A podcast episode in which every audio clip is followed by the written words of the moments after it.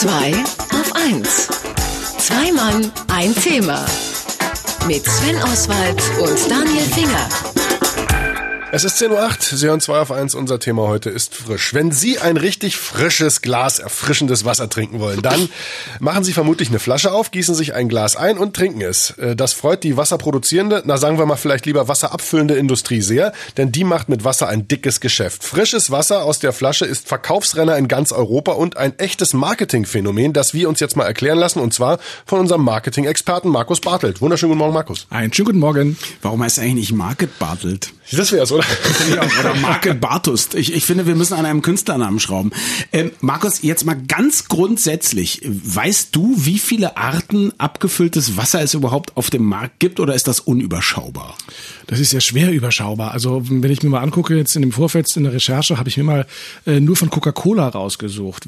Global gesehen, wie viele Marken also vom die Konzern. Coca-Cola. Vom, vom Konzern Coca-Cola, wie viele Getränkemarken die haben und wie viel Wasser das ist. Das heißt, Coca-Cola hat in fast jedem Land, in dem sie vertreten sind, eine nationale Wassermarke. Also nicht nur das, was wir kennen von Coca-Cola, sowas wie Bon Aqua oder Aquabona, ähm, auch Römerquelle und Apollinaris zählt zu Coca-Cola mit dazu. Also das heißt, das ist unzählige. In jedem Ja. Land sind diese Großkonzerne vertreten und haben wirklich äh, nationale Marken. So, und warum trinken wir jetzt alle Wasser aus der Flasche? Das ist doch in unseren Breiten ob der guten Trinkwasserqualität eigentlich unnötig, oder?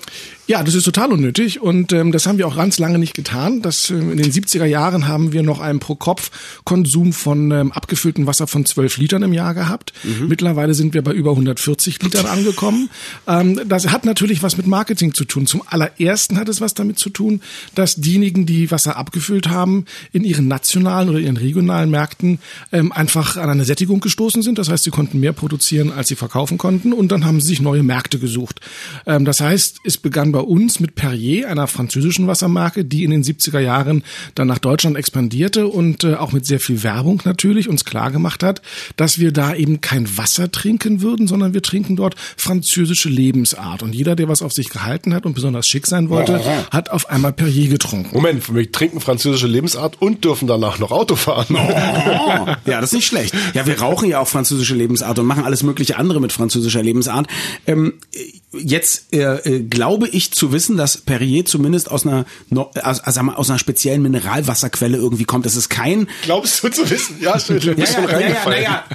Ist, ist es doch, oder? Es ist jetzt nicht normales Leitungswasser, was abgefüllt ist, was ja viele andere auch machen. So, also zum einen stimmt das teilweise, dass tatsächlich Puh, Kurve gut gekriegt, dass ähm, wir gerade was was auch Nestlé macht, äh, wirklich Wasser nimmt, was äh, aus der Leitung kommt, das noch ein bisschen entmineralisiert, um es dann wieder auf Flaschen zu ziehen und abzufüllen. Entmineralisiert? Ja, es gibt teilweise, weil diese Mineralien einen ähm, Beigeschmack haben und der Ah. ist nicht gewollt. Das Produkt soll ja immer gleich schmecken und da die nicht immer alle aus, also bei diesen Massen, die dort entstehen, Aus einem äh, nicht Hahn. alle aus einer Quelle, aus einem Hahn kommen, äh, müssen die halt bearbeitet werden.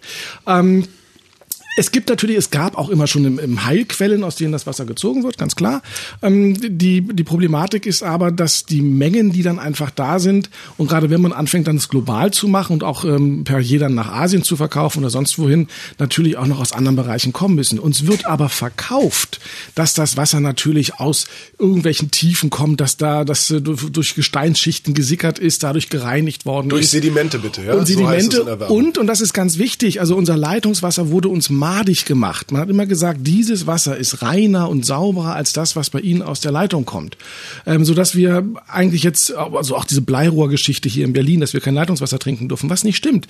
Es wird immer wieder überprüft und man stellt fest, dass die Qualität von Leitungswasser hier bei uns in Deutschland, auch fast überall in Europa, zum Teil gleich, wenn nicht sogar besser ist als die Qualität von abgefülltem Wasser. Okay, also so eine schöne Hahnperle ist auf jeden Fall nicht schädlich. Jetzt ist aber die Frage, das ist ja jetzt eine Mischung zwischen Marketing und schon fast Betrug. Also gerade kürzlich gab es ja so einen Fall, es gab so relativ teures äh, Wasser aus äh, norwegischen Gletschern.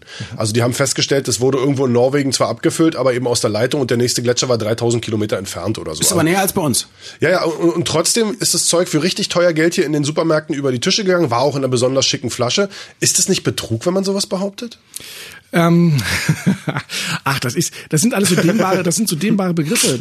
Also ich, ich mal, bei der, Marketing-Fuzzi. Ich sehe das immer bei der, bei der Milch. Also wir haben ja Schokoladen, die mit Alpenmilch arbeiten und äh, die haben einfach einen unglaublichen dehnbaren Begriff von den Alpen. Die beziehen ihre Milch teilweise aus der Region von Köln. Das heißt, das Alpenvorland Alpen- endet, endet bei, Vorausläufer. ja, das sind dann Vorausläufer. Also das sind alles so dehnbare Begriffe. Die, die spannendere Frage ist, warum kaufen Leute so, so ein Wasser? Weil sie Und- blöd sind. Ja, und weil wir eben nicht mehr das eigentliche Produkt kaufen, sondern wir kaufen Zusatzwerte, die wir haben, Zusatznutzen. Also heute kaufen wir auch nicht mehr Perrier oder Pellegrino wegen Italien oder wegen Frankreich, sondern heute kaufen wir Gesundheitswasser, weil es uns, weil es mit Sauerstoff versetzt ist, weil Natriumarm wir, ist. Natriumarm ist, weil es die Falten glättet, weil wir, ähm, also auch seit wir diese Magermodels haben, die den ganzen Tag mit so einer Wasserflasche rumlaufen äh, und wir glauben, wenn wir den ganzen Tag nur Wasser trinken würden, Deswegen wir auch die Plastikflaschen, die können eine Glasflasche gar nicht mehr heben. Genau so ist es. Und das ist übrigens das nächste Problem, was wir haben beim abgefüllten Wasser. Das ist einfach die Plastikflasche.